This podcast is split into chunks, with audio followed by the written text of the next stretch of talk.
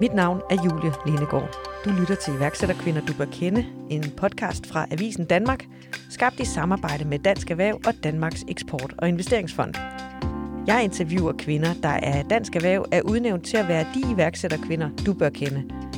Det er kvinder, der har skabt deres egne vækstvirksomheder, og det er der kun ganske få kvinder, der gør. Kun hver fjerde iværksætter er kvinde, og kun få procent af dem skaber vækstvirksomheder. Men hvordan gør de iværksættere, der lykkes? Hvad skal der til? Hvor bliver det svært? Og hvordan opstod den gode idé? Det spørger jeg om i den her serie. I hvert afsnit, der får du også min gæsts bedste råd til dig, der måske drømmer om at starte selv. E-cooking bliver jo meget mine værdier. Og det billede, jeg har forsøgt at skabe af e-cooking, det vil jo være fuldstændig smadret. Så vil det jo lige pludselig blive sådan, når hun holder ikke ved værdierne, når det drejer sig om penge. Altså, det vil jeg først og fremmest tænke selv, og så vil det egentlig være øh, i første omgang ligeglad med, hvad andre de tænker, fordi jeg skal kan stå til regnskab for mig selv, og det der kunne jeg ikke stå til regnskab for. Jeg kunne simpelthen ikke se mig selv i øjnene, hvis vi gjorde det. Så måtte vi finde noget andet. Så kom min morfar den der ind igen. Jamen, så må vi finde en anden måde. Det her er Tina Søgaard. Hendes iværksætterhistorie skal du høre i det her afsnit. Tina Søgaard har skabt blandt andet virksomheden e-cooking. I dag har hun over 70 medarbejdere, og hun har solgt 70 procent af sin øh, virksomhed e-cooking til en engelsk kapitalfond for et beløb på flere hundrede millioner kroner. Hun ejer dog stadig 30 procent af virksomheden. Hun bor i Kolding, hun er 55 år, og så er hun mor til to piger på 23 og 30. Velkommen til uh, iværksætterkvinder. Hvordan blev du overhovedet iværksætter? Ja, men der skal vi mange år tilbage. Der, der er faktisk ikke mere end 11 år. Øh, første gang, at jeg sådan mærker det der, øh, det, det der sus, der er ved at gå ud og udføre noget, sælge noget og få nogle øh, penge for det, eller i hvert fald en anerkendelse for det, man gør. Og det var noget så simpelt som at samle aviser sammen i den meget lille by, jeg boede i oppe på Djursland. Og øh, dengang, der fik man penge for aviserne, når man afleverede den på en central. Så jeg kørte rundt med sådan en lille trækvogn og samlede de her aviser sammen. Og hvis det var, øh, øh centralen var i en anden by, som min morfar kørte mig så hen og fik dem afleveret og fik de der penge og satte dem ind på en konto. Og min mor fortæller faktisk, at jeg var sådan, at øh, så kunne jeg gå op og hæve øh, 2 kroner eller 5 kroner. Og hvis jeg kun brugte de tre af de fem, så satte jeg de to ind igen, så hende der bankdame, hun var så træt af mig. så så jeg, jeg har altid haft det inde. Jeg har altid haft et hoved, der bobler med mange idéer, når jeg ser alt muligt. Altså det er ikke kun noget med cremer at gøre. Det kan være en vinetikette, det kan være noget mad, det kan være noget, jeg smager, det kan være alt muligt tøjmøbler osv. Du har masser af idéer. Masser af idéer. Så man kan sige, at hele den der iværksætterrejse startede, da du var 11, men på et tidspunkt har du jo så skulle beslutte dig for, nu vil jeg lave mit eget firma. Mm. Hvor øh, var du henne på det tidspunkt? Det er igen tilfældigheder. Der er rigtig meget i mit liv, der faktisk har været tilfældigheder. Øh, den, øh, den første sådan, virksomhed, øh, jeg er med til at lave, der er jeg i øh, slut øh, 20'erne. Øh, altså efter øh, den her iværksætterdel. Og øh, det skal siges, at indimellem, mens at jeg har haft fast arbejde, og du siger også, at jeg er uddannet som typograf, der har jeg haft noget ved siden af, hvor jeg har opkøbt noget og solgt noget, hvor jeg har opkøbt nogle ting, øh, eller gået ud og lavet sådan nogle home parties også. Øh, så altid gjort et eller andet ved siden af det, sådan, det primære arbejde. Men første gang, jeg sådan, øh, altså, hvor mit navn står på, på på et CVR-register, fordi det kunne jeg jo ikke som 11-årig. Det var min morfar, der var med ind over der. Øh, og man, dengang kunne man faktisk tjene en pæn portion penge, før man overhovedet skulle ind og have det. Men det er, øh, ja, det er der, hvor jeg er slut øh, i 20'erne, øh, at jeg øh, er med til at starte op. Øh, der går du fuldtid iværksætter, ja, ja. kan man sige. Det andet har været, der har du haft et fast indtægt, og så on the side ja. lavet alle mulige forskellige ja. virksomheder. Og, det er rigtigt. Der ja. tager jeg chancen. Og der siger mit øh, job op, og øh, bliver jeg faktisk også gravid samtidig, og får barn samtidig med, at jeg starter op, og har hende med, jeg kunne lov meget, meget nemt barn starter, øh, har hende med på, på, øh, på kontoret og op og amme øh, ind imellem og så videre. Det er helt tilbage noget, der hedder Kostbro, som øh, også var private label produktion inden for den her branche med, med personlige plejeprodukter. Ja. Og så på et tidspunkt laver du House of Cosmetics. Ja. Som er din, også din første egen virksomhed, er det rigtigt? Ja, ja. den her øh, kostbrug er sammen med min eksmand, og øh, der kommer den her skilsmisse, og øh, der bliver virksomheden solgt, og der er jeg væk nogle år, hvor jeg er ansat igen, og så får jeg den her trang til at starte op, og så vil jeg det rigtig gerne selv. Nu skal det kun være mig, fordi jeg synes ikke, det er gået så godt, når jeg har...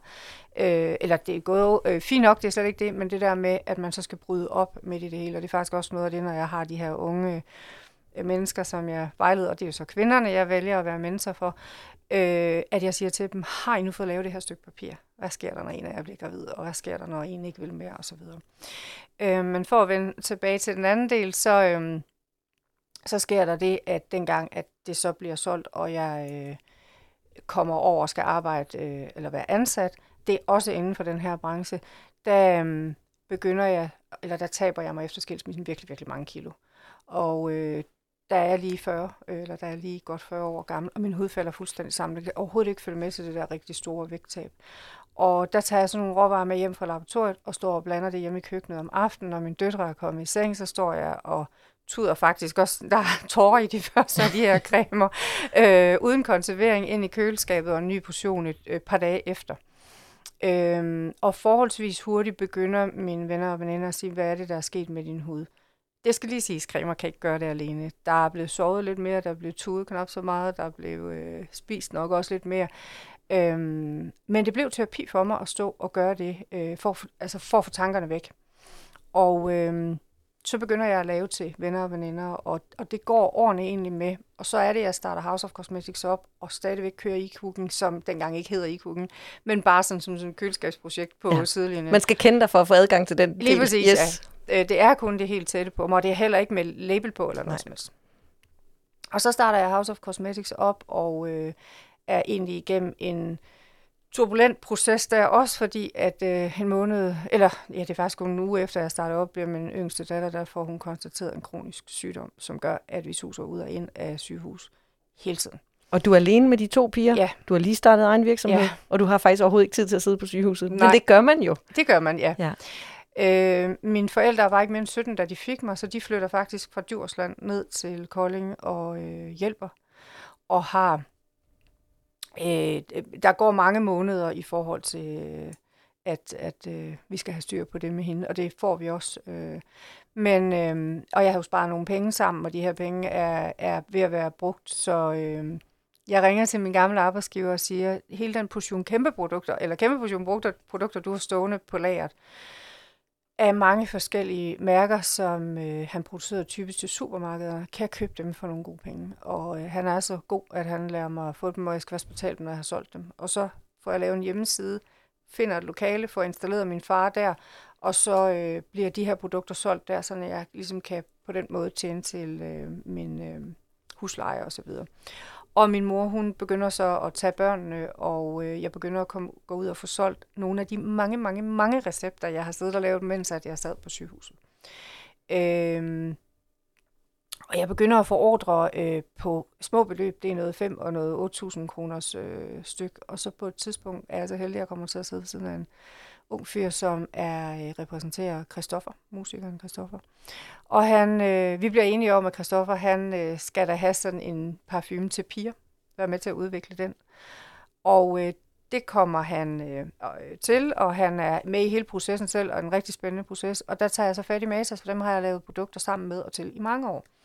Og de siger, at vi vil have den eksklusiv, og så ligger de en ordre på 8 millioner kroner. Så fra de der 5-6.000 Så de kroner, ja. det må alligevel have været en lidt vild dag, ikke? Det var en fuldstændig vild Ja. dag, og det var øh, øh, meget surrealistisk. Og jeg jo, kommer jo fløjtende ned i den her bank, fordi at øh, for mig er Matas lige så sikkert som ammen i kirken, ja. altså uden jeg håber, jeg generer nogen ved det. Men, men Det er en stor veletableret er- virksomhed, ja, og hvis de har så- sagt 8 millioner, så er det så er det 8 millioner, og Ja. de betaler til tiden og så videre. Øhm, det synes banken ikke. Og det synes de næste seks banker så heller ikke. Så nu var der så syv banker, der havde sagt nej tak. Og det, du havde brug for, det var jo penge, så du kunne producere. Ja. Fordi de sender selvfølgelig først pengene, når, når ordren ligger der. Ja, og, og hvad hedder det? Det tager forholdsvis lang tid inden, øh, som der skal finansieres, hvor man køber øh, emballagerne ind og får dem designet og alt det her, og får produceret, og så får dem skibet over til dem, og så har de jo også nogle betalingsbetingelser. Så det er en forholdsvis lang periode, men alligevel for en bank en overkommelig periode. De sagde nej. Det er så nej tak. Søgaard, det er nej tak. Vi tror ikke på dig, Vi tror sagde ikke de. Det, ja. Nej. Og øh, min morfar har altid sagt til mig, at øh, nej, det er det samme som måske. Så øh, du må finde en anden indgangsvinkel. Når det er, at der er nogen, der siger nej til dig i forhold til noget, du gerne vil, så må du vende den på hovedet. Så jeg tænkte, øh, hvad gør jeg så nu? Og så vidste jeg, at ved Business Calling, der kunne man få en øh, mentor tilknyttet. Og øh, så tænkte jeg, nu prøver jeg at høre, om der er nogen der, der, der har nogle gode råd. Øhm, Og jeg fik tildelt en mentor, der hedder Morten Wagner fra Kolding, og øh, som min revisor, hun øh, gik også med, og så gik de med mig i banken. Eller det gjorde han først, og hvor der igen så var yderligere tre banker, der sagde nej. Og så satte vi os sammen og gik tilbage til en af bankerne, og så kom med nogle forskellige forslag. Og øh, de ender så med at sige ja, hvis der kommer friske penge, hvis der enten kommer vækstfonden eller, eller og eller øh, factoring. Og både factoring og vækstfonden siger ja. Øh, vækstfonden det er jo sådan en plus 11 procents øh, rente, så det der med det dyrt at være fattig, det kan man skrive under på som ja. i iværksætter. Øh, og så de friske penge, øh, og jeg skulle selvfølgelig kautionere, og det eneste, jeg havde at kautionere, det var mine børn, altså helt op i... I må få min første Så det, øh, det, ja. det blev, øh, ja, det var lige før, at det var på den måde. Og øh, min, øh, eller øh, Morten Wagner der, som er min mentor fra Business Calling, han går så ind og øh, hjælper mig, øh, men selvfølgelig skal han have noget for det. Så han putter nogle penge i og får 20% af virksomheden, eller køber 20% af virksomheden. Og jeg siger så til ham, at jeg har jo en historik, der gør, at jeg rigtig gerne vil gøre det her selv. Og det er ikke noget med dig at gøre, men jeg vil gerne tage imod dit tilbud, men jeg vil også have, at vi finder ud af, hvad skal der ske, når jeg kommer og siger, nu er det nu, fordi det gør jeg på et tidspunkt. Du skal ud af jeg min virksomhed igen? Ja. ja. Øh, og øh, det gør jeg faktisk, inden der er gået et halvt år, og øh, betaler næsten det dobbelte tilbage, og kan næsten heller ikke sove om natten over det. Øh, vi er stadigvæk gode venner, øh, Morten og jeg, og han har siddet i bestyrelsen helt indtil jeg solgte til øh, Blue Gym Kapitalfonden. Og hver gang resultaterne er kommet, øh, fordi det har øh, været nogle gode resultater, vi har lavet, så har han bare siddet i det der bestyrelsesmøde sådan, åh nej, nu. Fordi Slået at panden 20 procent, ja. der, ja, de blev mere og mere værd. Ja. Men det var vigtigt for dig at gøre det alene. Der er rigtig mange ting forbundet ved, og der er to mennesker. Det er jo ligesom et forhold. Man er jo ikke enig om alt. Og da, da virksomheden jo, jeg, jeg gør intet, altså fra morgen til aften, anden jeg tænker på brandet. Det, jeg synes er svært, når man er flere, det er det her med, at man jo, der kommer mange tidspunkter, hvor man ikke er enige om vejen. Og øh, jeg tror jo selvfølgelig på, at den vej, som jeg vil skabe for det her, er den rigtige, lige så vel som du, hvis du var sammen med mig, vil tro på det. Øh, så jeg vil bare rigtig gerne gøre det selv. Jeg havde prøvet flere gange det med, med andre. Så det blev sådan vigtigt for mig. Ja. ja. Og det er jo gået meget godt, må man sige. I dag har du 70 medarbejdere, og du har solgt 70 procent af virksomheden. Og øh, til et øh, ukendt, men dog flere cifrede millionbeløb. Men altså, øh, e-cooking er jo et brand under House of Cosmetics. Det var det. Det, det startede så, sådan. Øh, men bliver så skilt fra. Det er faktisk også lidt en sjov historie, fordi øh, på det tidspunkt, at jeg kommer og siger til henholdsvis revisor og øh, mit advisory board osv., osv., at jeg gerne vil skille e-cooking fra, så jeg får to selskaber, så House of Cosmetics og e-cooking har været sit CVR-nummer og dermed vores regnskab osv., så siger de til mig, øh, det er jo fuldstændig vanvittigt, det er jo kun udgifter, øh, at du bringer på bordet her. Så siger jeg, men det vil jeg gerne, og banken siger til mig, hvis du gør det, så er vi ikke din bank mere. Og jeg siger, så er I ikke min bank mere dem, som jeg havde kæmpet så meget for at få. Men fordi jeg var så overbevist om, at jeg ville kunne drive e til, jeg synes, der var så mange ting, jeg har set igennem branchen i så mange år, som det undrede mig, folk ikke gjorde, og som jeg i hvert fald gerne putte ind i det her brand, og som jeg bare kunne høre flere og flere mennesker, de øh, hvad skal man sige, adopterede og synes var var nogle gode ting. Altså, Hvad var det? Jamen, det var selvfølgelig at øh, åbne dørene op i forhold til naturlighed og økologi, men også rigtig meget det her med at fortælle og uddanne og undervise folk i øh, råvarer. Hvordan bliver det til? Øh, for mig er det ikke det primære, man køber e -cooking. Det er super fedt, hvis folk de gør. Det primære er, at jeg gerne vil uddanne folk i hudpleje, og hvor lidt tid man behøver at bruge på det, og hvor stor en effekt det har, og hvad det gør ved ens mindset, at man føler sig velplejet. Jeg har selvfølgelig tusinder af eksempler, men øh, hele virksomheden har gået til boksning her i, i øh, x antal uger og fået et super godt ekstra sammenhold, men det vil sige, det, det er fantastiske medarbejdere, der er derude, og vi har på tværs et rigtig, rigtig godt sammenhold, og det har også været noget af det, der har været vigtigt for mig. Men den her boksetræner, som er en professionel boksetræner, han fyldt år, mens vi gik i forløbet, og øh, der giver vi ham så nogle produkter, og øh, så mødte jeg ham i tirsdag, så siger han, prøv at høre, jeg har aldrig prøvet at rense min hud, og jeg har til nød prøvet, måske to gange om året, at putte en creme på. Nu gør jeg det her hver morgen. Punkt 1, det er en helt fantastisk følelse. Jeg kan se det på min hud men folk stopper mig og siger, de kan se, eller hvad har du gjort? Og så er hele, altså jeg kan bare sådan sige, ting, det hele er bare lykkes så.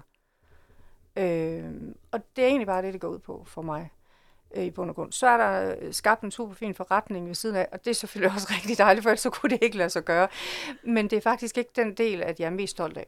Det er faktisk, at vi, vi øh, kan øh, slå op, at nu er vi for eksempel i Aarhus, og der er 800 typisk kvinder, som melder sig til sådan et arrangement for at komme ind og høre om hudpleje. Som bliver klogere på det. Ja, så kan det også være 20 ude på vores egen øh, arbejdsplads, øh, som kommer ud og hører, fordi vi tager jo imod øh, grupper af alle mulige slags, og jeg kører herfra lige nu til Køge og holder et foredrag i aften, og det er rigtig meget det, som jeg også tror på, der har gjort forskellen. Så det bruger du, på den måde har du også skabt et liv, hvor du kan gøre de ting, der er vigtige for dig, og ikke bare drifte din virksomhed. Ja. Fordi at være direktør for en virksomhed med 70 medarbejdere, det plejer at tage det meste af ens tid. Ja, det har jeg jo så også allerede i 2018 sagt øh, nej tak til. Jeg har sagt, jeg kom til bestyrelsen. Dengang var det et advisory board, og sagde, jeg vil gerne have en direktør øh, ind. Og de sagde, prøv at høre her, to ting. Du er ikke rigtig klog. Og punkt to, det har du ikke råd til. Og så siger jeg, at jeg har ikke råd til at lade være. Fordi det interesserer mig ikke, det som den her direktør skal sidde og lave. Jeg er ikke særlig god til, øh, jeg er god til personal pleje, men jeg er ikke særlig, og jeg er også god til at drive folk, men jeg er ikke særlig god til driften, og slet ikke driften i forhold til personale, alt det der af regler til højre og venstre, der skal overholdes, og mus-samtaler og lønsamtaler, og jeg er jo bare sådan, kom nu, vi skal bare videre komme i gang. Øhm, så det skulle jeg jo have en, der var rigtig, rigtig dygtig til at få samlet virksomheden og informeret og alle de her ting. Øh, og han kom i marts 2018, og der har været en anden end mig, der har været direktør, direktør lige siden. Og øhm, det har jeg det rigtig godt med. Det har været en god beslutning. Mm. Jeg vil gerne lige prøve at... Øh at, at tale med dig om, hvordan du gik fra, og, øh, fra din uddannelse til, øh, til hvor, det, hvor du er i dag. Fordi man kan sige, at du er typograf. Det har ikke noget med kemi, creme, hudpleje, noget som helst at gøre. Nej. Hvordan gik du fra at være typograf, og så til at interessere dig for det område, og tænke, det er noget, jeg kan tjene penge på, det her det er interessant for mig? Øh, siden jeg var, altså jeg er født med en næse, hvor jeg kan skille duft ad. Øhm, og det gør, at jeg øh, kan tage en stort set hvilken som helst produkt og dufte, skråstreg, nogle gange også smage mig frem til, hvad det reelt set er der i. Så er der selvfølgelig, ligesom hvis man laver mad, så er der nogle grundting. Der, så hvis du for eksempel dufter til en vin eller til en creme, så kan du, det er lavendel, eller ja, det er... Ja. Øh, det kan jeg, og så... Øh, man sige, det, det er den interesse, altså da jeg var en lille bitte pige og boede i den her lille by oppe på Djursland, der tog jeg en bus ind til Randers, som var en teamskørsel. Og så ventede bussen derinde i en time, og så kørte den samme bus hjem igen. Øh, så de tre timer, som 8-10-årige, fik jeg lov til at tage bussen ind til Randers, hvor min mor jo ikke kunne, jeg havde ingen mobiltelefon eller noget som helst, der var ingen, der kunne komme i kontakt med mig, det er jo vildt, at vi måtte det dengang. Men det måtte jeg altså, eller det måtte alle, øh, og så gik jeg ind i Matas, og der fik jeg en masse små prøver, og dem kom jeg så hjem og sad og skilte ad og prøvede og brugt og duftede til osv. Så, videre. så interessen har altid været der. Men så er det så, at den her lille bitte by, jeg bor i, der ligger der øh, på det tidspunkt et af Danmarks øh, største trykkerier. Mine forældre var også ansat der, og det sådan, ja, der endte rigtig det stod mange i sol og måne. Ja. ja. Og der kommer jeg så også op øh, og bliver uddannet typograf. Øh, og så er det faktisk, fordi jeg i en... Øh, jeg møder så min, min øh, yngste datters øh, far, og flytter til Kolding. Og der er jeg impliceret i en bilulykke. Og dengang jeg sådan begynder at komme til mig selv igen, fordi jeg mistede en, en, noget af min hukommelse og så videre, men dengang jeg begynder at kan komme ud som, øh, ja, hvad, dengang, altså i dag tror jeg, det hedder øh, øh, flexjob. Det hed det ikke dengang, jeg kan simpelthen ikke huske, hvad det hed, men, men der, øh, hvor jeg kun arbejdede nogle timer, der er der en af de kunder, jeg har haft på det tidligere job, som øh, ringer til mig og spørger, om jeg kunne tænke mig at arbejde for dem. Og det er et også inden for den her branche, hvor de også har deres eget laboratorium. Og der begynder jeg at komme ned og være nede og så i det her laboratorium, og begynder egentlig at finde ud af, at selvom der står kemiingeniør, så kan jeg sådan set godt følge med på at lave produkter. Øh, der er nogle ting, sådan, ja, reglerne omkring, der er nok konservering i alt sådan noget. Det, der, der det spørger man tester, nogen om. Det spørger man nogen ja. om osv. Men det der med at få sammensat noget, der er lækkert, og der har en virkning, øh, det kan jeg godt finde ud af, og det øh, gør mig glad, og det glemmer, at jeg har ondt, og øh, det giver mig sådan et boost, og jeg føler bare, at jeg er på den rette hylde. Så derfor, det var også et godt spørgsmål. så på den måde, der var du faktisk et sted i livet, hvor det også kunne være gået den anden vej. Ja. Der kunne du også have fået en førtidspension. Det kunne jeg. Det lærerne ville faktisk have, at jeg skulle have en førtidspension, fordi at det, det ligesom ikke rigtig ændrede sig med den her øh, smerte, som, som jeg havde. Øh, har stadigvæk hovedpine. Meget. Men øh, det lærer man jo at leve med. Altså det gør alle, der har en kronisk smerte. Og øh, det var den her med, at de sådan sagde, at vi synes, du skal førtidspensioneres. Og der havde det bare sådan, at det synes jeg bare ikke, mine børn skulle opleve. Jeg var så heldig, at uanset om jeg var ude at gå en tur, eller jeg var på sofaen, så gjorde det lige ondt. Eller lidt ondt. Altså, øh, det, det der var ingen forskel? Ikke, nej. nej.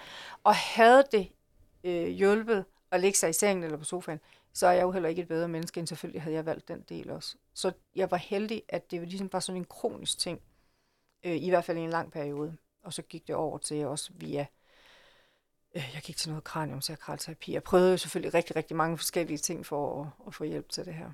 Men man kan sige, det er jo en, øh, en ret vild historie, at du egentlig stod til at være flexjobber, og i dag driver din egen virksomhed ja. med den succes, du har. Ja. Og, øh, og det her med ikke at lande på sofaen, ja. er jo nærmest en tilfældighed så. Ja, men det, der er virkelig, hvis vi gik sådan hele mit liv igen, er der bare rigtig mange tilfældigheder. Og at jeg har mødt rigtig, rigtig mange dygtige, søde, rare, venlige mennesker på min vej, som har hjulpet mig, fordi ingen kan jo gøre det her alene, skal man huske. Altså, i dag, og nu snakker vi om, at du havde et advisory board, og du kunne tale med dem om, hvordan du øh, gerne ville holde op med at være direktør tilbage i 18. Men før det, da du startede din øh, første virksomhed der, du vidste, du ville gøre det selv. Du havde selvfølgelig prøvet nogle forskellige ting af, og vidste, hvor mange penge skal der til, før man kan drive en virksomhed, hvor mange penge skal der til, før man kan trække løn ud og sådan noget. Men, men hele den her professionalisering af virksomheden, det var jo ikke noget, du lærte som typograf. Nej, nej, det er rigtigt. Det var det ikke. Øhm, og det er heller ikke noget, jeg har... Mine forældre er ikke øh, på nogen måde, eller bedsteforældre eller noget øh, selvstændige. Der er faktisk ikke nogen... Jo, min onkel, men, men det, her, det er det, jeg har set der, kan man sige. Det er nok det tætteste på. Men de har været hårdt arbejdende, og de har været sådan nogen, der altid har fundet løsninger. Og så har de lige arrangeret en sommerfest for hele byen, og så har de lige, og så er de lige, og så er de lige. Så det der med at skabe noget, og så lade være med at sætte sig ned og sige, jamen, øh, jeg skal have lavet sådan et, et jeg skal have lavet en hel øh, rejse for det her, eller, eller jeg skal have lavet en, en forretningsplan, eller hvad ved jeg. Det har jeg ikke gjort. Jeg har sagt, jeg har et mål, og det mål, det er derude, og det ved jeg, hvad er. Og det har jeg haft lige fra starten. Hvordan jeg kommer derhen, det ved jeg simpelthen ikke. Og det Men, første mål var? Jamen, mit mål var, at jeg gerne ville skabe en, øh, et hudplejebrand, der skulle blive det største i Danmark. Øh, og efterfølgende er det så blevet, at øh, jeg gerne vil have e på verdenskortet, øh, som værende det første internationale danske brand, øh, som ja. Og det går meget godt med verden. det. I er i 30 lande i dag. Ja, og det lyder rigtig flot, når vi siger, at vi, øh, vi er det, men det er for det første så, dengang Blue Gym kom til, begyndte de at trække nogen af landene fra, fordi de ville have, at vi skulle fokusere. Så måske er rigtig god mening. Øh, altså på nogle, nogle få lande, og så gøre dem større. Fordi i de her mange lande, der var vi jo repræsenteret meget lidt. Og man sige Danmark på det tidspunkt, og det er det stadigvæk, var det største land. Vi er rigtig, rigtig fint repræsenteret i Danmark. Så øh, for et år, godt et år siden var Rusland vores anden største marked, og øh, der valgte vi så at lukke ned samme dag, som, ja, som krigen blev aktiveret. Øh, hvilket øh, vi øh, overhovedet ikke var i tvivl om, at øh, vi vil gøre. Og da, øh, ja, jeg var i hvert fald ikke, og det var øh, den øh, direktør, som, som var i virksomheden heller ikke. Øh, og det, øh, selvom at der også blev, også fra vores øh, 70 procent ejer sagt, at man kan godt komme ind i Rusland på andre måder og sådan noget. Og da jeg sagde bare, jamen gør vi det, så er jeg ikke en del af det. Vi har blandt andet en pige siden, som øh, hele hendes familie er, øh, hvad hedder det, i... Øh, Ukraine. I, i, ja. i Ukraine, tak. Og vi har 11 nationaliteter ansat øh, alt i alt i virksomheden, øh, som også kommer fra Syrien og så videre, så videre hvor der også er krig. Vi, vi kan simpelthen ikke... Øh, så vigtigt er penge ikke. Og det må du gerne uddybe, fordi Penge er jo vigtige, når man driver en virksomhed med Ja. 70 medarbejdere. Det er de. Mm. Ja, det er de, men, men jeg vil sige, at hvis, hvis man gør det ens, altså det billede, som jeg i hvert fald har forsøgt, altså e-cooking bliver jo meget mine værdier. Og det billede, jeg har forsøgt at skabe af e-cooking, det vil jo være fuldstændig smadret. Så vil det jo lige pludselig blive sådan, når hun holder ikke ved værdierne, når det drejer sig om penge. Altså det vil jeg først og fremmest tænke selv, og så vil jeg egentlig være øh, i første omgang ligeglad med, hvad andre de tænker, fordi jeg skal kan stå til regnskab for mig selv, og det der kunne jeg ikke stå til regnskab for. Jeg kunne simpelthen ikke se mig selv i øjnene, hvis vi gjorde det. Så måtte vi finde noget andet, så kom min morfar den der ind igen. Jamen, så må vi finde en anden måde. Og i dag er Asien så vores anden største marked. Og det går så stærkt, at der går ikke ret lang tid, så har det overhalet alt andet. Og noget af det, som jeg ikke kan lade være med at tænke, når jeg møder dig, det er jo, at øh, du har haft masser af mennesker til at hjælpe dig, og, øh, og du har også lyttet til mange mennesker. Hvordan har du, og alligevel så har du jo øh, ikke lyttet mere til dem, end at hvis de har sagt noget, du ikke var enig i, så har du gjort noget andet. Det er rigtigt. Hvordan, øh, hvor finder du den øh, tro på dig selv, og den, øh, jamen jeg ved, det her det er rigtigt. Jeg ved, jeg vil have mit eget øh, øh, label, mit eget brand, til trods for, at verden er fyldt med de her brands. Men jeg mente jo, at jeg kunne gøre en forskel. Ja. Øhm, og det skulle jeg i hvert fald have prøvet af. Jeg har en ekstremt stor risikovillighed i forhold til penge, og det er ikke, fordi jeg ikke synes, penge er fantastiske, og man kan købe mange spændende ting, men det er jo ikke de ting, der gør mig lykkelig. Skal man så også bare huske. Øhm, jeg, øh, jeg, er jo, jeg er jo ikke et andet menneske, fordi der står mange penge på min bankbog. Jeg kan hjælpe nogle mennesker, jeg kan øh, sikre mine døtre og så videre. Men, og selvfølgelig er der noget frihed i det, øh, og kan sige, at jeg rejser til et eller andet sted i dag. Men man skal bare huske, det er ikke det, der gør en lykkelig. Det er at skabe en hverdag, som der hænger sammen for en. Og selvfølgelig også, at man kan holde sygdom og sådan noget for døren, fordi det, så kan man have lige så mange penge i verden, man vil. Og det har du jo prøvet. det har jeg også. Så på den måde er du god til også at huske på det. Ja. selvom at det er lang tid siden. Du lytter til iværksætterkvinder, du bør kende. Hvad har været det sværeste som øh, iværksætter for dig? Øhm, jamen det er jo, det, det sværeste er jo, når det er sådan, at i det her tilfælde, jeg har jo valgt at sælge de her 70 procent. Og øh, jeg fortryder stort set aldrig noget, når jeg gør det, fordi det jo ligesom ikke kan laves om. Så kan jeg selvfølgelig godt evaluere på det. Og der, hvor, øh, hvis jeg sådan skal kigge tilbage, så håndteringen af virksomheden det første år efter, at de kom til, der trådte jeg sådan lidt tilbage og lå dem, de satte ind, øh, køre tingene.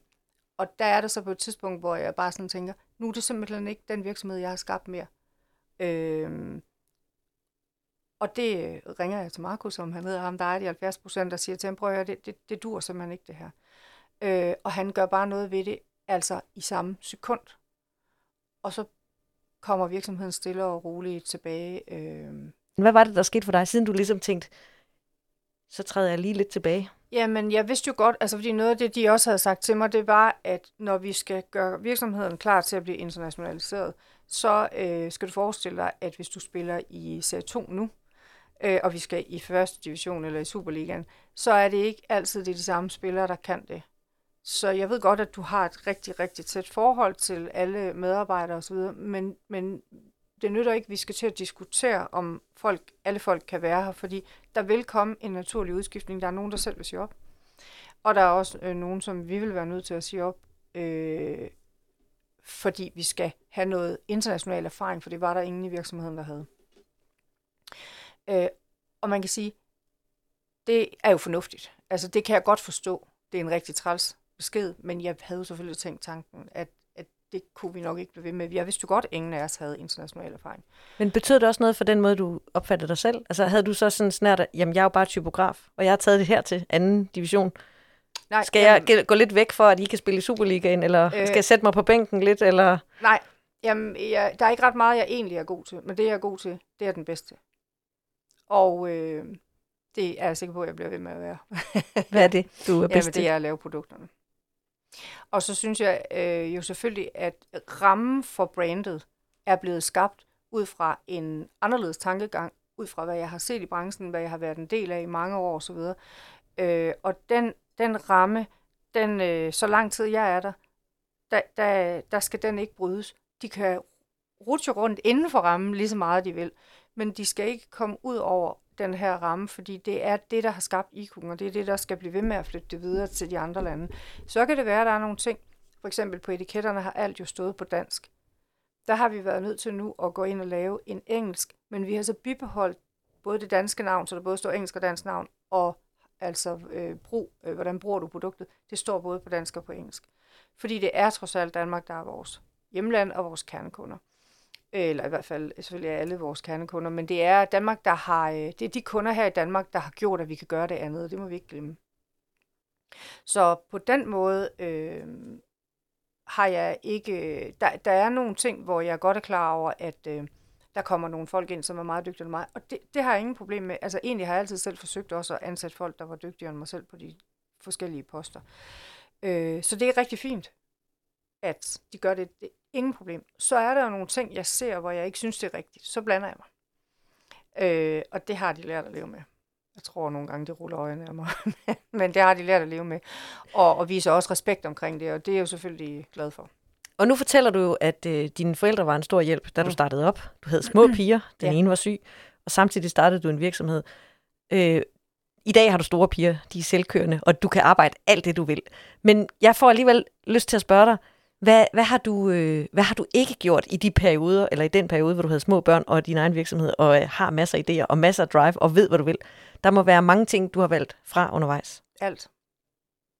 Jeg jeg har valgt øh, stort set alt fra. Jeg har nogle fantastiske venner, som øh, selvom at det er dem, der 10 ud af 10 gange har hævet fat i mig, øh, ja, altså så har jeg så er de blevet ved med at gøre det. Altså det er dem, der har sådan blevet ved med at hive mig ind og sige, du skal lige komme til for eksempel Helsingør øh, og holde øh, Sankt Hans, eller du skal, vi øh, har lavet mad i sommerhuset, kommer du ikke lige ned og øh, eller der står en, en pose ude på, øh, ude på, på trappen, øh, du skal have noget at spise, for nu ved vi, du har siddet i mange dage og lavet de her produkter. Eller.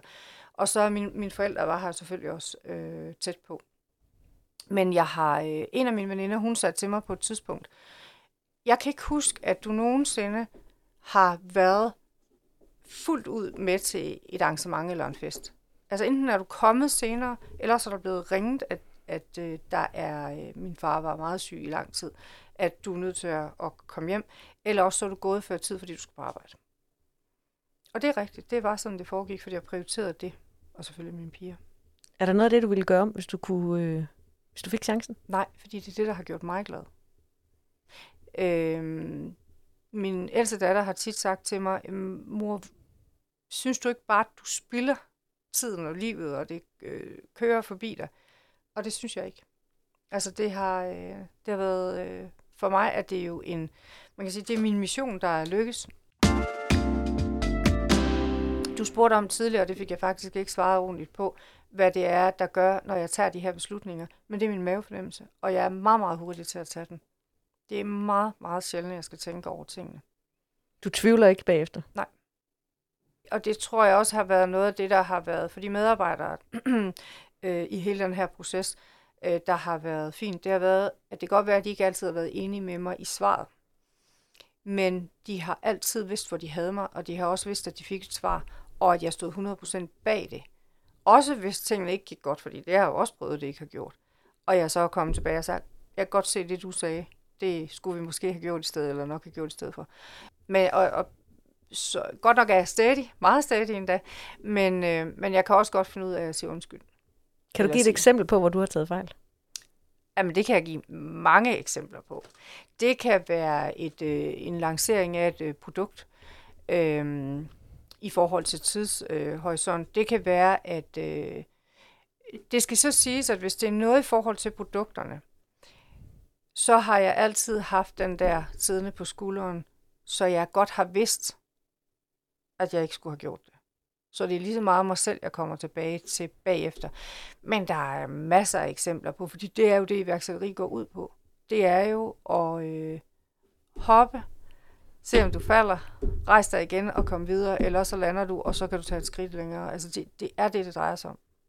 At blive ved, og blive ved, og blive ved at finde en anden løsning og en anden vej, i stedet for at sætte sig ned og tude. Og selvfølgelig har jeg også tudet, og har også siddet og synes, at, at alting var helt umuligt, og ikke sovet om natten, fordi jeg skulle betale regninger, jeg ikke havde penge til, og så videre, og så videre. Så de der første år, kan du sige lidt om, altså i dag, der har du jo en velpolstret bankbog. Du kan gøre lige, hvad du vil. Ja. Det, sådan har det ikke altid været. Nej. Hvordan var det at have to små piger, og faktisk ikke have ret mange penge? Jamen, det er lidt det der med at sige, at penge ikke gør en lykkelig. Jeg tror bare, der, så finder man jo bare ud af det. Altså, så, øh, ja, så finder man ud af, hvordan der ledes. Men det, man kan sige, de der børn, det har du besluttet, men dine børn har jo sikkert også haft en masse behov og kigget ud og tænkt, de der, de er på ferie hele tiden, og derovre, der får de sådan, ja. og de har det, og sådan noget. De spejler sig jo hele tiden i andre, ja. og du har været nødt til at sige, det har vi ikke råd til. Nej, og det er også rigtigt. Men øh, to ting i det her. De har nogle gode fædre, som har sørget for at tage dem med på ferie.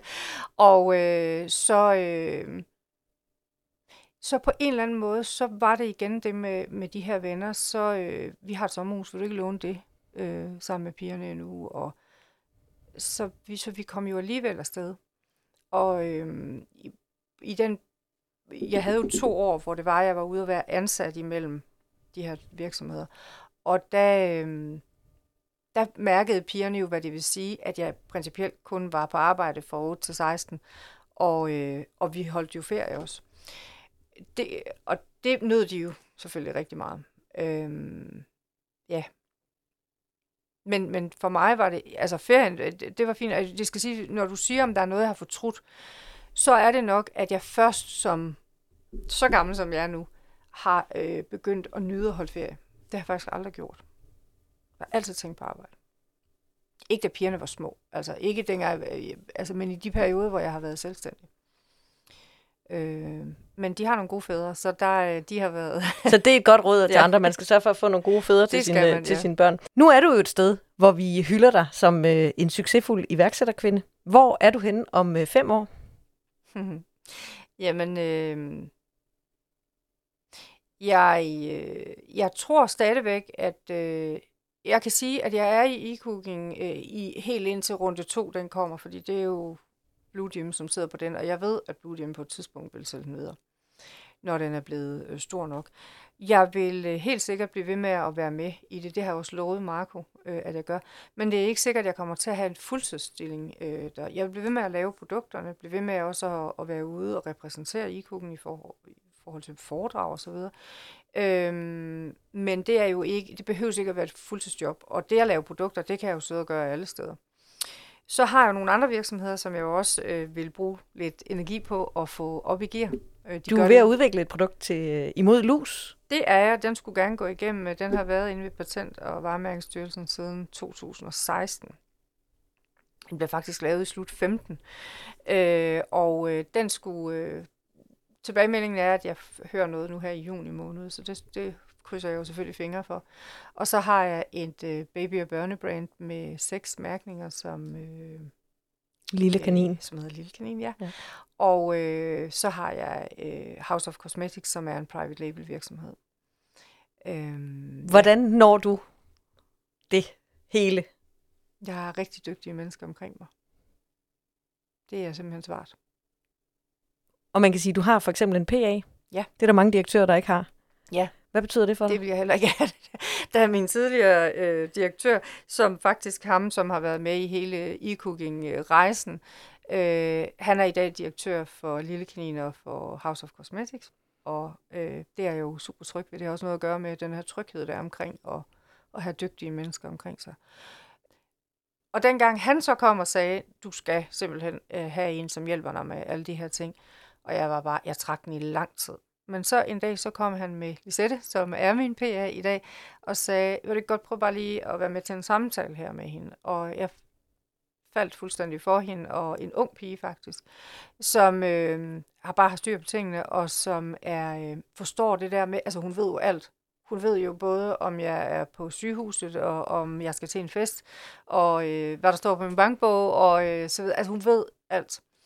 Og øh, det er en stor tillidserklæring. Det er en kæmpe tillidserklæring, men, men hun, hun viste ret hurtigt, at det kunne hun godt magte og bære, og hun er blevet min tredje datter i dag. Altså. Og en kæmpe hjælp i hverdagen. Helt åndssvag. Ja. Altså, hun, hun, jeg kunne ikke gøre det uden hende, og hele virksomheden kunne slet ikke være der øh, uden hende, fordi at der jo ligger øh, rigtig mange af de der ting, hvor jeg sådan kan sige, jamen nu har vores direktør, han har sølvbryllup på tirsdag, vi skal lige have en kage hjerte ud til både øh, den her virksomhed og ud til vores... Øh, det er fordi, vi har to lokationer på henholdsvis lager og så videre. Vi skal have blomster og en, en gave, og, og så skal jeg ikke sige mere, så har hun fuldstændig styr på, og hun kunne lige så godt også selv have nået at gøre alle de her ting. Men man kan sige, der er sådan nogle ting, jeg bliver ved med at gøre for at beholde den her øh, jordnærhed også, og, og, og Øh, kontakten med alle medarbejderne, også fordi vi er på to lokationer. Dels så har jeg en samtale med alle, der bliver ansat. Jeg blander mig ikke i, når en afdelingsleder ansætter, om de tager dig eller dig, men jeg tager en snak bagefter, hvor jeg får sagt alle de her ting omkring, hvordan er virksomhedskulturen, og hvad betyder noget for mig, hvorfor har jeg skabt den her virksomhed, og hvad er det, jeg gerne vil have, at vi ender ud med herude. Øh, og at min dør selvfølgelig altid er åben. Øh, og hvis man siger noget til mig, Øh, godt som skidt, så kan man være helt sikker på, hvis man beder mig om, at det ikke kommer videre, men man gerne vil have, at gøre noget ved det, så er det det, jeg gør. Øhm, så, så det er, det er den, den ene ting. Øh, og den anden, det er, at jeg køber personlige julegaver til samtlige ansatte. Og øh, det nyder jeg at gøre, fordi at man tror, det er løgn, men sådan en ønskeseddel med en 5-10 ønsker på, den fortæller rigtig meget om et menneske. Øh, ja, så det er sådan min måde at blive ved med at holde kontakt med hver enkelt på. Og du har jo sagt, øh, både øh, her og tidligere, at du er jo ikke en særlig god leder. Nej, det er så, korrekt. Så vil du ikke, øh, altså du har stadigvæk 70 medarbejdere. Hvis man spørger dem, vil de så også sige, at du ikke er en særlig god leder? Øhm, det er der nok nogen, der vil sige, og så er der nok nogen, der vil sige, at, øh, at det ikke er korrekt. Men, men grunden til, at jeg ikke selv synes det, det er dels nok fordi, at selve lederskabet, det ikke trigger mig. Det er ikke øh, alt det, der følger med. Øh, jeg, jeg er sådan meget sådan en lonely writer. Øh, forstået på den måde, at når jeg arbejder, så sidder jeg lidt i min egen boble og, og har den der... Øh, og det er jo ikke, fordi jeg ikke lægger mærke til, om nogen har det godt eller skidt, og kommenterer øh, ting og sager. Men der følger meget mere med i at være leder, som, som den ene ting. Så er jeg meget direkte. Altså øh, der, hvor man forhåbentlig ser en feminin kvinde, øh, der er meget maskulin indvendig. Og vi har mange piger ude ved os, vi har også mange unge piger. Så jeg øh, jeg er ikke særlig god til sådan at pakke tingene ind. Det ved jeg godt øh, er en, det kan både være en styrke og en svaghed, men i hvert fald over for nogle mennesker er det en svaghed. Øh, den del, den er simpelthen nok bare blevet for gammel til at få, jeg tænker selvfølgelig over det, men, men at få pakket, eller få væk. Øh, hvorimod, at hvis man kender mig privat, er jeg meget anderledes. Øh, men, men jeg er meget med, at vi, der skal ske noget, og vi skal ikke have alt for mange rammer, hvor vi altså det værste, man kan sige til mig, det er det der med, jamen det står ikke i min ansættelsesaftale.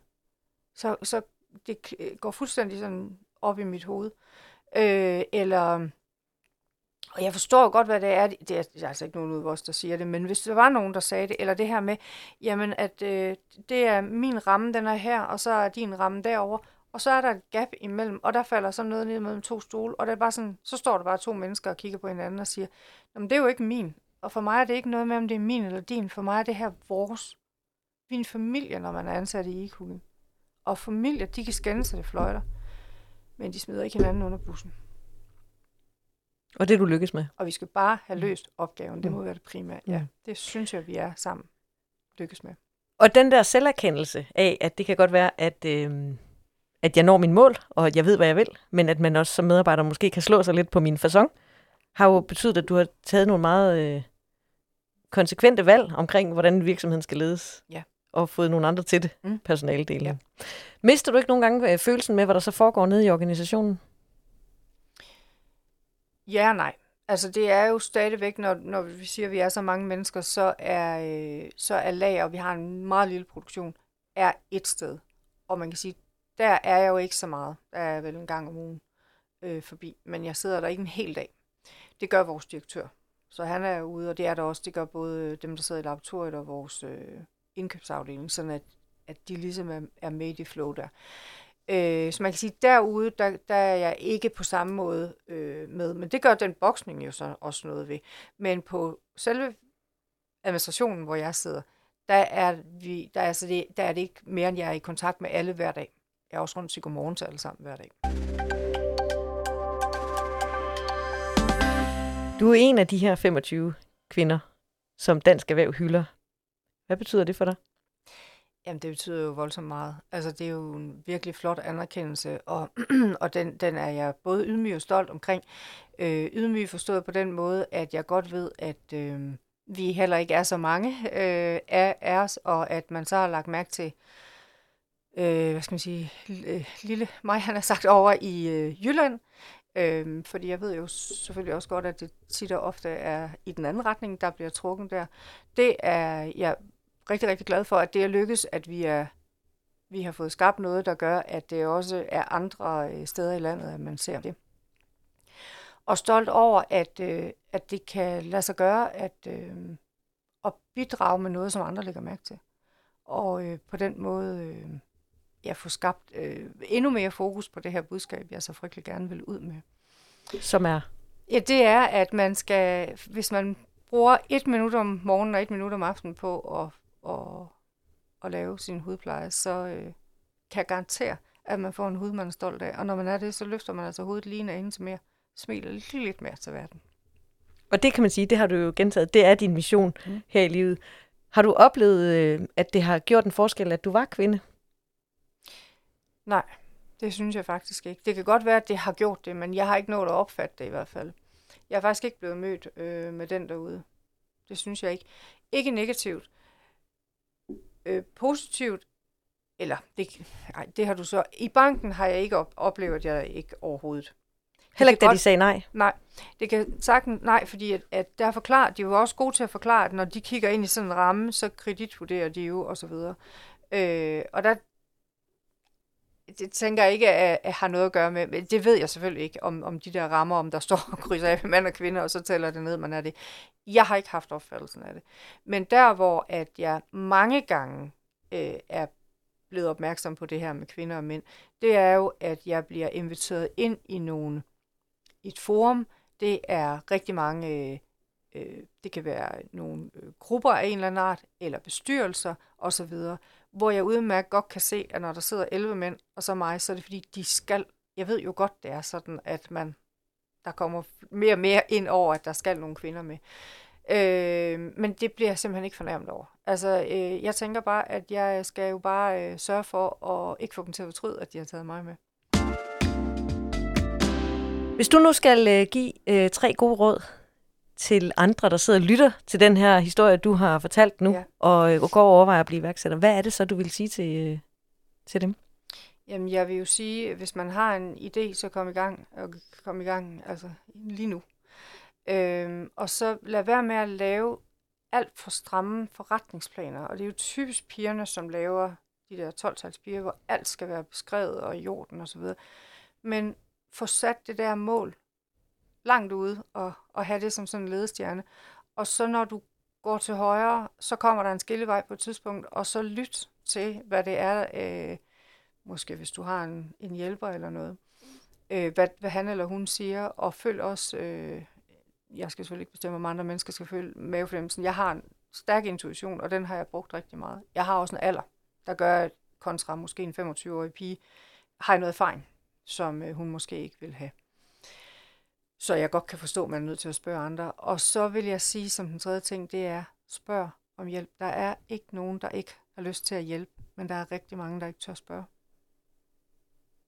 Det er sårbart at bede om hjælp. Ja, det er det. Men der står bare så mange mennesker derude, der gerne vil hjælpe. Hvem har du fået mest hjælp af? Jamen, øh, mine forældre har øh, ubetænkt gjort. Altså det er uvurderligt, øh, det som de, de har gjort. Men derudover er, er det jo øh, rigtig mange fra erhvervslivet i Kolding. Folk, som er kommet ind og siddet i advisory board øh, for at hjælpe mig, som har øh, lånt mig lokaler i København, så jeg kunne starte en pop-up shop op, jeg godt kunne tænke mig. Øh, CL Seifert, øh, som er dem, der laver studenterhuer, øh, kommer og tilbyder mig et lokale og et, et lagerplads øh, til at starte med, øh, fordi at jeg ikke skulle sidde hjemme, så der også var nogle mennesker omkring mig, og sådan kan jeg bare blive ved. Der er så mange mennesker, der har hjulpet.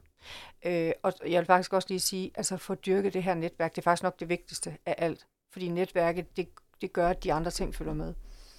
Øh, så selvom det er hårdt at være iværksætter, og det er 24 timer i døgnet, så sige ja til at komme med ud til nogle af de der forskellige ting, man bliver inviteret med til, og få dig også selv meldt til til tingene, fordi det er der, du møder nogle mennesker, og jeg er introvert, så det har været svært for mig. Og øh, det her med at bare gå ud og mingle og få snakket og få mødt en masse mennesker, og få dem proppet ind i min LinkedIn med små noter om, hvem de er. Øhm, fordi at, ja, det har bare ikke ligget naturligt til mig. I dag er det meget bedre. Øhm, men det er i hvert fald det, der har gjort, at jeg har kunnet gå tilbage til nogen og sige, prøv at høre, øh, jeg talte med dig, der er det muligt, at sådan og sådan, og det er selvfølgelig også derfor, jeg hjælper andre i dag, fordi der er rigtig mange, der har hjulpet mig. Og i dag, kan man sige, der bliver du også hyldet under Dansk Erhvervs øh, udgivelse ja. her. Tina Søgaard, kæmpe fornøjelse at møde dig. Tak fordi du ville dele øh, din historie med os. Velbekomme, og i hvert fald i lige måde. Tak. Du har lyttet til iværksætterkvinder, du bør kende. En podcast fra Avisen Danmark, skabt i samarbejde med Dansk Erhverv og Danmarks Eksport- og Investeringsfond.